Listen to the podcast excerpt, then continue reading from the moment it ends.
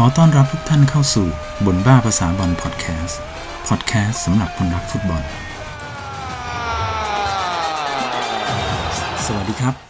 ก็จบลงไปแล้วนะครับสำหรับฟุตบอลโลกรอบคัดเลือกโซนเอเชียของทีมชาติไทยนะครับสองนัดเราได้มา 4 แต้มก็ ถึงแม้ว่าจะไม่ได้เสียหายอะไรนะครับ ถึงแม้ว่าเราจะหวังไว้ไว้ 6 แต้มเต็มนะครับ แต่ว่าได้มา 4 แต้มก็ถือว่าเราก็ต้องให้ความเคารพผู้แข่งด้วยนะครับ เพราะว่าอ่า ทุกประเทศนะครับที่เข้าแข่งเขาก็หวังที่จะเข้ารอบด้วยกันทั้งนั้นนะครับหลังจาก 2 นัดที่ผ่านมานะบนว่าภาษาบอลเห็นอะไรจาก 2 เกมนี้บ้างนะครับเรามาดูกันเลย ประการแรกนะครับเกมรับของเรานะครับสองนัด2คลีนชีตนะครับเมื่อดูจากผลงานแล้วก็นับว่าดีเยี่ยมนะครับ แต่เมื่อดูรูปแบบการเล่นแล้วยังถือว่ายังยังต้องมีข้อปรับปรุงอยู่บ้างนะครับ ทั้ง 2 นัดเนี่ยเราใช้ผู้เล่นชุดเดียวกันทั้งหมดเลย ไล่จากผู้สาประตูคือสิวรักษ์กับตันทีมนะครับ กองหลังจากซ้ายไปขวาก็มีธีรทรพันษามาเนเอลนะแล้วก็ทิสตองโดนะครับไล่ทีละตำแหน่งครับอย่างสิวรักษ์เนี่ยโอ้ผมดูว่าแกนิ่งมากเลยนะครับ ทุกสถานการณ์นะไม่ว่าจะการเซฟบอลการออกตัดบอลถือว่าไว้ใจได้นะครับ แต่มีมีอยู่จุดหนึ่งในนัดแรกเจอกับเวียดนามนะครับ ผมเห็นว่าคือเขา ควรที่จะให้เสียงกับกองหลัง น่าจะสื่อสารกันเยอะๆกว่านี้นิดนึงนะครับ เพราะว่ามีอยู่ลูกหนึ่งลูกโยนเข้ามานะ ถ้าสิวรักษ์ออกไปเล่นเนี่ย คือก็กำลังจะออกไปอยู่แล้วนะครับ แต่มานูเอล ทอมเบียเนี่ยก็ถอยมาด้วยเหมือนกัน ถ้าให้เสียงสักหน่อยเนี่ยลูกนั้นก็คงรับได้แล้วก็สบายไปละ แต่ว่ามานูเอลมาแย่งมงสกัดซะนะครับ บอลก็เลยไปตกอยู่ที่เวียดนามก็เก็บบอลไปเล่นต่อได้ เพราะฉะนั้นต้องต้องสื่อสารกันให้ให้ดีกว่านี้นะครับนะส่วนนัดที่สองเนี่ยเรา แผงหลังเราเนี่ยประสานงานกันได้ดีมากนะครับ ได้ดีขึ้นกว่านัดแรกเยอะ อาจจะเป็นเพราะด้วยอินโดนีเซียศักยภาพยังยังไม่เท่ากับของเวียดนามก็ได้นะครับ แต่ก็ถือว่าดีขึ้นเยอะนะครับ ส่วนเซนเตอร์ฮาล์ฟคู่ของเรานะครับมานูเอลทอมเบียร์กับพรรษาก็ดูแล้วก็คงต้องอาศัยความเข้าใจกันมากกว่านี้นะครับ แต่ถ้าเล่นด้วยกันบ่อยๆ ก็น่าจะดีขึ้นนะครับ ไม่มีปัญหาอะไร ส่วนเกมแรกเนี่ยผมเห็นการแก้เพสซิ่งของของเวียดนามอะเวลาเขาเข้ามาเพสกองหลังเราเนี่ย เรายังทำได้ไม่ดีนักนะครับ อย่างมานูเอลเนี่ย ผมเห็นโดนเพสก็มาหนักๆเนี่ยบางทีเหมือนเหมือนจะลนบางทีปล่อยบอลออกมาก็เหมือนจะเตะๆให้พ้นๆตัวไปนะครับ มีอยู่ลูกหนึ่งเหมือนกับจะเขี่ยๆไม้พันษา ซึ่งอยู่ใกล้มากนะครับ มีโอกาสที่จะ จะโดนตัดบอลแล้วก็ไปถึงหน้าประตูเลยเพราะว่าตัวสุดท้าย เพราะนั้นเวลาจะเคลียร์บอลหรือจะปล่อยบอลน่ะน่าจะออกด้านข้างมากกว่านะครับ ตรงนี้ก็ก็ต้องฝึกนะครับ ฝึกบ่อยๆนะครับ ตั้งสมาธิดีๆนะครับกองกลางก็น่าจะลงมาช่วยด้วยอะไรประมาณนี้นะครับ ถ้าเจอศูนย์หน้าเร็วๆเนี่ยอาจจะมีปัญหาได้เหมือนกันนะครับ เรื่องลูกโด่งเนี่ยไม่มีปัญหานะครับสองคนเนี้ยแต่ถ้าเจอพวกกองหน้าจี๊ดๆเร็วๆอย่างเงี้ย อันนี้ก็ก็ยังเป็นปัญหาอยู่นะครับก็ก็ยังต้องรอดูต่อไปนะครับ ส่วนแบ็กสองข้างนะครับทำได้ดีดีมากๆครับโดยเฉพาะธีราทรนะครับทั้งรับทั้งรุกนะครับ รู้จักจังหวะไหนควรเติมเกม หรือจังหวะไหนควรผ่อนนะครับ เข้าไปต่อบอลตรงกลางก็ทำได้นะครับ อย่างประตูแรกที่ที่เรายิงอินโดได้เนี่ย ถ้าดูดีๆนะครับ เราจะเห็นธีราทรวิ่งแลบขึ้นมาทำให้แบ็คขวาของเขาเนี่ยผงะออกมาตามธีราทรนะครับศุภโชคก็เลยมีพื้นที่หักเข้าไปตรงกลางนะครับ แล้วก็ยิงด้วยเท้าขวาเข้าประตูไปนะครับนะเราจะเห็นว่าธีรทรเนี่ยเป็นประโยชน์กับทีมมากนะครับ ทั้งรับทั้งลุกลูกสำคัญสำคัญในเกมรับบางทีเราก็เห็นเขาลงไปช่วยแบบในนาทีสุดท้ายอย่างเงี้ยนะครับเรียกได้ว่าประสบการณ์ในเจลีกนะทำให้ธีรทรเขาเติบโตเป็นนักเตะที่ที่ดีขึ้นกว่าเดิมมากๆนะครับ ครบเครื่องนะครับ ส่วนทิสตองเนี่ย ในเกมรับผมก็เห็นว่าเขายังทำหน้าที่ได้ดีนะครับ แต่แต่เกมลุกเนี่ยยังไม่ค่อยวูบวาบเหมือนเมื่อก่อนนะเมื่อก่อนเติมเกมลุกรู้สึกจะมันกว่านี้นะครับ อาจจะได้รับคำสั่งจากโค้ชมาด้วยนะครับ ก็ก็ต้องรอดูต่อไปนะครับ ส่วนในเกมลุกเนี่ยนัดแรกเราลงเล่นเกมลุกโดยไม่มีหน้าเป้านะครับทำให้ภาระในเกมลุกเนี่ยตกเป็นของชนาทิพย์นะครับ ซึ่งก็อย่างที่เห็นนะเวียดนามประกบติดคือชนาทิพย์เล่นไม่ออกจริงนัดนั้นฮะทิติพันธ์ที่ยืนเป็นกองหน้าเนี่ยก็ก็ไม่ใช่หน้าอาชีพ นะครับ แต่นัดนั้นเนี่ยก็ทำให้สุประโชคเนี่ยแจ้งเกิดได้ได้เต็มตัวนะครับ ปั่นป่วนกองหลังของเวียดนามได้ตลอด และสุดท้ายเขาก็เป็นคนยิง 2 ประตูในนัดชนะอินโดนะฮะซึ่งผมเนี่ยเคยเขียนไปในตอนที่ในตอนที่ชื่อว่า Thailand Style นะฮะตอนช่วงช่วงบอลคิงส์คัพนะครับว่าผมเนี่ยโอ้โหเห็นเด็กคนนี้เล่นแล้วแบบมีแววมากเลยชอบชอบมากนะครับ อยากให้ได้เล่นคู่กับชนาทิพย์แต่จริงๆว่าก็กลัวเขาจะเล่นคู่กันไม่ได้เพราะตำแหน่งมันทับกันนะครับ แต่ว่าก็ก็ตอนนี้ก็เห็นแล้วว่าเขาเล่นคู่กันได้นะครับ ส่วนนัดที่2เนี่ยนะมีการปรับเพิ่มหน้าเป้าเข้ามานะครับชนะทิพย์ถอยต่ำลงมานิดนึงนะก็เลยมีอิสระมากขึ้นนะครับและนิชิโนของเราเนี่ยครับก็ยังได้ให้โอกาสกับเอกนิตนะครับเอกนิตนักเตะดาวรุ่งของจากเชียงรายเราประเดิมทีมชาติชุดใหญ่เป็นนัดแรกนะครับ ก็ถือว่าทำได้โอเคนะฮะก็ไม่ได้มีข้อเสียอะไรนะครับนะก็ไม่มีอะไรเสียหายถึงแม้ว่าจะ จะยังไม่วูบวาบยังดูไม่ไม่อะไรเท่าไหร่นะครับ แต่ก็ถือว่าเป็นเป็นการประเดิมทีมชาตินัดแรก ของเด็กอายุ 19 ได้ดีพอสมควรเลยทีเดียวนะครับ ในแดนหน้าชุดนี้ของเราเนี่ยผมมองว่าเรายังอาศัยความสามารถเฉพาะตัวของนักเตะ เป็นส่วนใหญ่นะทั้งชนาทิพย์ทั้งสุภโชคลากเลื้อยหรืออะไรพวกนี้นะครับซึ่งสองคนนี้เขาเขามีความเร็วนะครับ สามารถตัวต่อตัวสามารถเลี้ยงกินตัวได้นะแต่ แต่วันไหนที่เลี้ยงไม่ออกเนี่ย เราก็คงต้องอาศัยการประสานงานในแดนหน้ากันให้ให้มากกว่านี้นะครับ อย่างเช่นการทำชิ่ง การส่งทูพาร์แทงทะลุช่องเข้าไปนะครับ ให้แล้วไปนะฮะอะไรพวกเนี้ยนะครับ เราควรที่จะมีที่มันหลากหลายมากกว่านี้ เพราะเรายิ่งนัดหน้าเนี่ยเราเจอกับ UAE ตัวใหญ่ๆ โอกาสที่นักเตะตัวเล็กๆ อย่างเราจะไปเลี้ยงหลบเขาเนี่ยบางทีค่อนข้างยากนะครับ เราต้องอาศัยทำชิ่ง อาศัยความคล่องแคล่วของเราเจาะแนวรับคู่แข่งเข้าไป นะตรงนี้เราเราควรที่จะมีการประสานงานกันให้ให้มากกว่านี้นะครับ ในส่วนของทิติพันธ์เนี่ยผมมองว่าเขาน่าจะมีประโยชน์กับเรากับทีมเนี่ยมากกว่าถ้าเราได้เล่นในตำแหน่งมิดฟิลด์ที่ที่เขาถนัดนะครับ เพราะว่าคือคือ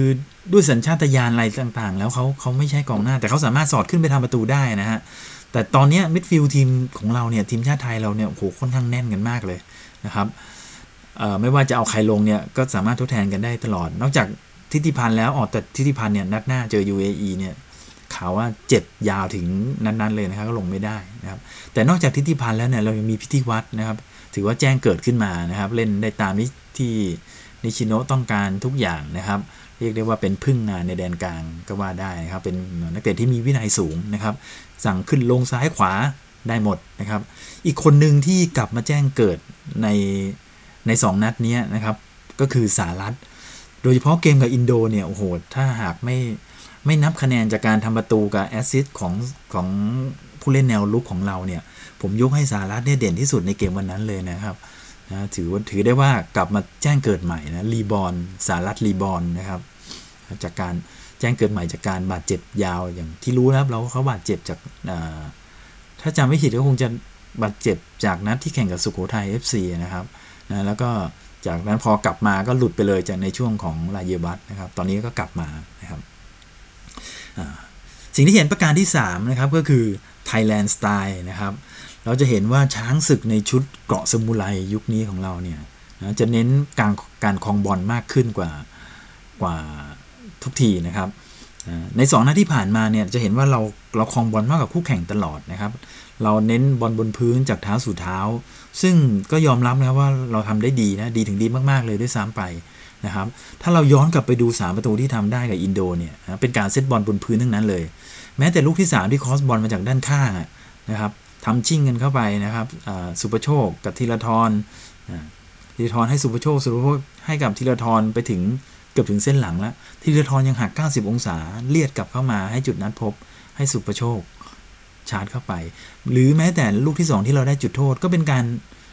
ทำชิ่งบนพื้นเจาะเข้าไปนะครับ แต่ว่าปัญหาของเราเท่าที่เห็นเนี่ยเเรายังต้องฝึกความอดทนกันอยู่อีกสักนิดหนึ่งนะครับ ก็คือว่าเวลาเราถ่ายบอลไปถ่ายบอลมาแล้วหาช่องไม่ได้เนี่ย ไม่รู้จะทำไงก็เลยโยนเขาใส่ ถ้าโยนเขาใส่แล้วมันได้ผลเนี่ยกองหน้าเก็บบอลได้ก็โอเคนะครับ แต่ว่าพอเก็บบอลไม่ได้เนี่ย หลาย ๆ ครั้งแล้วเราเราควรที่จะรู้แล้วว่า เอ้ยเรา เราคงเล่นบอลโด่งกับกองหลังเขาไม่ได้ เพราะนั้นเราก็ต้องอดทนครับ ถ่ายบอลซ้ายไปขวาขวาไปซ้าย ถ้าไม่ได้ก็คลองบอลไว้ให้อยู่กับตัวนะครับ บอลอยู่กับตัวไม่ต้องกลัวเสียประตูแน่นอนนะครับ เราก็ถ่ายเจาะไปเรื่อยๆ จนกว่าจะเห็นเห็นช่องนะครับ ตรงนี้ต้องอาศัยความความอดทนนะครับ และการวิ่งหาพื้นที่ของอในในในส่วนของแผงเกมลุกของเรานะครับ แผงผู้เล่นในแนวลุกนะครับ แต่สิ่งที่เห็นในสองอสิ่งที่ไม่เห็นใน 2 นัดแรกเนี่ยก็คือว่าเราไม่ค่อยเห็นเกมเพสซิ่งมากเท่าไหร่นะครับ อาจจะเป็นเพราะว่าเราเราได้คองบอลมากกว่าคู่แข่งอยู่แล้วนะครับแต่ถ้านัดหน้าเนี่ยพบกับ UAE เนี่ยซึ่งมาตรฐานเขาเหนือเราอยู่นิดหน่อยนะครับ เกมนั้นเราน่าจะเห็นการเพสซิ่งของของทีมมากขึ้นนะครับ อีกประการหนึ่งคือประการที่4นะครับ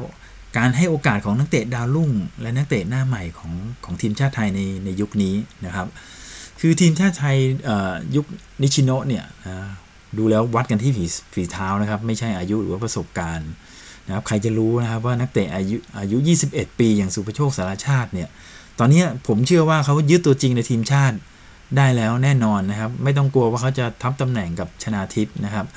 นะอย่างนัดแรกเนี่ย นิชิโนก็หาพื้นที่ให้สุภโชคเล่น โดยให้ไปยืนหน้าคู่กับทิติพันธ์นะครับ แต่ก็ฉีกออกไปทางซ้ายนิดนึงนะครับรวมไปถึงนัดที่2เนี่ยนะจากจากการเปลี่ยนระบบมาเล่นเป็น 4 2 3 1เนี่ยก็ให้สุภโชคไปยืมริมเส้นฝั่งซ้ายนะครับ ซึ่งเด็กคนนี้ไม่ทำให้ผิดหวังเลยนะครับ2นัด 2 ประตู กับการเรียกจุดโทษได้อีกหนึ่งครั้งนะพร้อมกับรับแมนอัลเดอร์แมตไป 2 นัดติดต่อกัน เนี่ยถือถือได้ว่าเขาแจ้งเกิดได้ได้อย่างเต็มตัวเลยทีเดียวนะครับ ต้องต้องยกย่องสายตาของนิชิโนนะครับ ที่เขามองมองออกเลยว่า เด็กคนนี้เล่นตำแหน่งไหนถึงจะจะ work ที่สุดหรืออะไรประมาณนี้นะครับ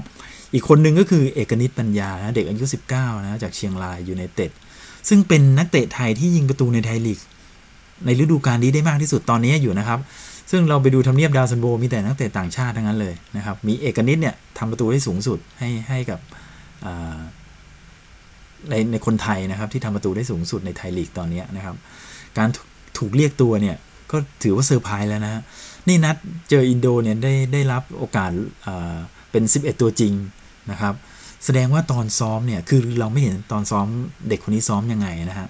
ซึ่งแสดงว่าตอนซ้อมเนี่ยเอกนิษฐ์เนี่ยเขาคงแสดงให้นิชิโนเห็นนะครับว่าเขาเนี่ยสามารถเล่นตามแท็กติกที่นิชิโนวางไว้ได้นะครับ เป็นอย่างดีนะเพราะนั้นคือว่ากันว่ากันไปแล้วว่าอย่างนักเตะดาวรุ่งเนี่ย เวลาถูกเรียกตัวติดทีมชาติเนี่ยเขาจะมีแรงกระตุ้นมากกว่าปกติเสมอนะเขาคงพยายามอยากจะสร้างผลงานนะอยากจะให้นิชิโนเห็นว่าเขาทำได้ แล้วเขาก็ทำได้จริงนะครับได้รับความไว้วางใจจากนิชิโนให้ลงเล่นเป็น 11 ตัวจริง ในนัดเจอกับอินโดนะแล้วก็ทำได้ค่อนข้างดีนะครับส่วนในแผงกองกลางนะท่ามกลางแผงกองกลางทีมชาติโอ้โหชุดนี้แผงกองกลางแน่นอึดไปหมดนะครับ ไม่ว่าจะเป็นสารัตนบูรทิติพันธ์นะครับ แต่พิธีวัตรเนี่ย จากเชียงรายเช่นกันนะก็สามารถสอดแทรกขึ้นมาเป็นตัวจริงกับทีมชาติไทยได้ทั้ง 2 เกมเลยนะครับ แล้วก็ทำหน้าที่ได้ได้ตามที่นิชิโนต้องการทุกอย่างนะรวมทั้งแผงกองหลังอย่าง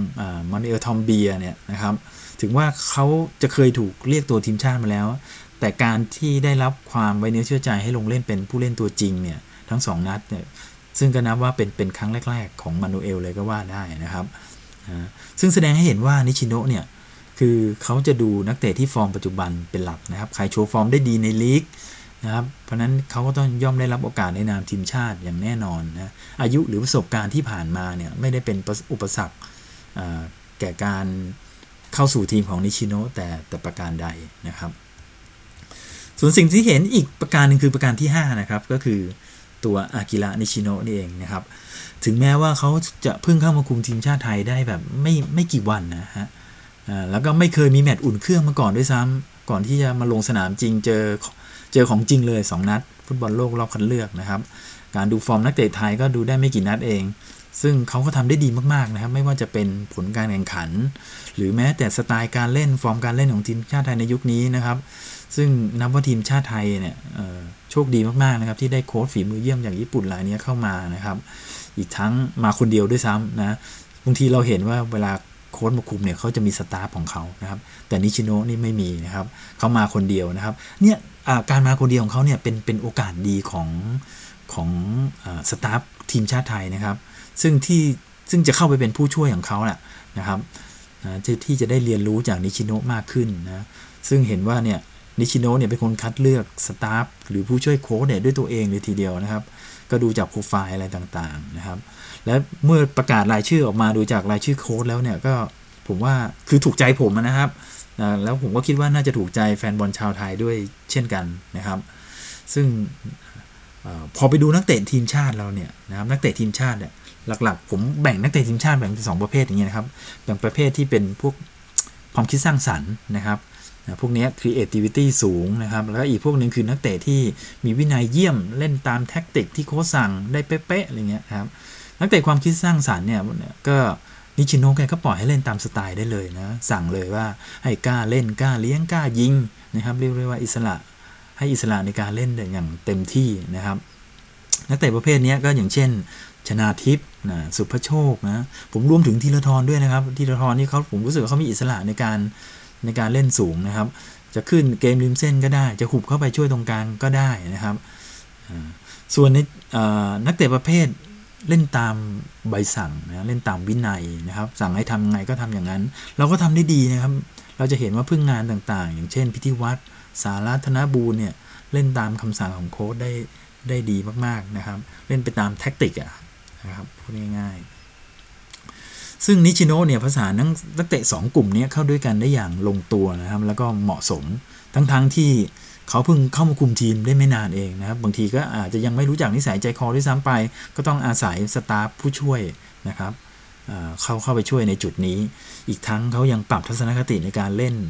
ของของนักเตะของเราด้วยนะครับโดยการทำหน้าที่ของตนเองอย่างดีที่สุดนะแต่ต้องมีเป้าหมายเดียวกันนะครับ ตามสไตล์การทำงานของของคนญี่ปุ่นเขานะคนญี่ปุ่นนี่เขาเขาจริงจังนะครับมีความจริงจังในในทุกภารกิจที่ที่ได้รับครับ และนี่ก็เป็นครั้งแรกนะครับที่ทีมชาติไทยเนี่ยมีโค้ชเป็นชาวญี่ปุ่นนะครับ แล้วก็โชคดีอีกมาก ๆ ที่ได้โค้ชมือดีที่เคยพาทีมเนี่ยเป็นแชมป์มาแล้วมากมายนะในระดับสโมสร แล้วก็พาทีมชาติลงแข่งฟุตบอลโลกมาแล้วนะครับเเคยพาทีมเยาวชนของญี่ปุ่นเอาชนะบราซิลได้ด้วยซ้ำไปนะครับนะเราก็หวังว่านิชิโนะเนี่ยจะเป็นผู้วางรากฐานให้เก็บทีมชาติไทยนะครับ ให้ไปได้ไกลที่สุดในระดับเอเชีย นะครับ ซึ่งเราก็หวังว่าอย่างนั้นนะครับ อีกประการหนึ่งที่ผมมองเห็นนะครับก็คือประการที่6นะฮะคือนักเตะคนที่ 12อ่า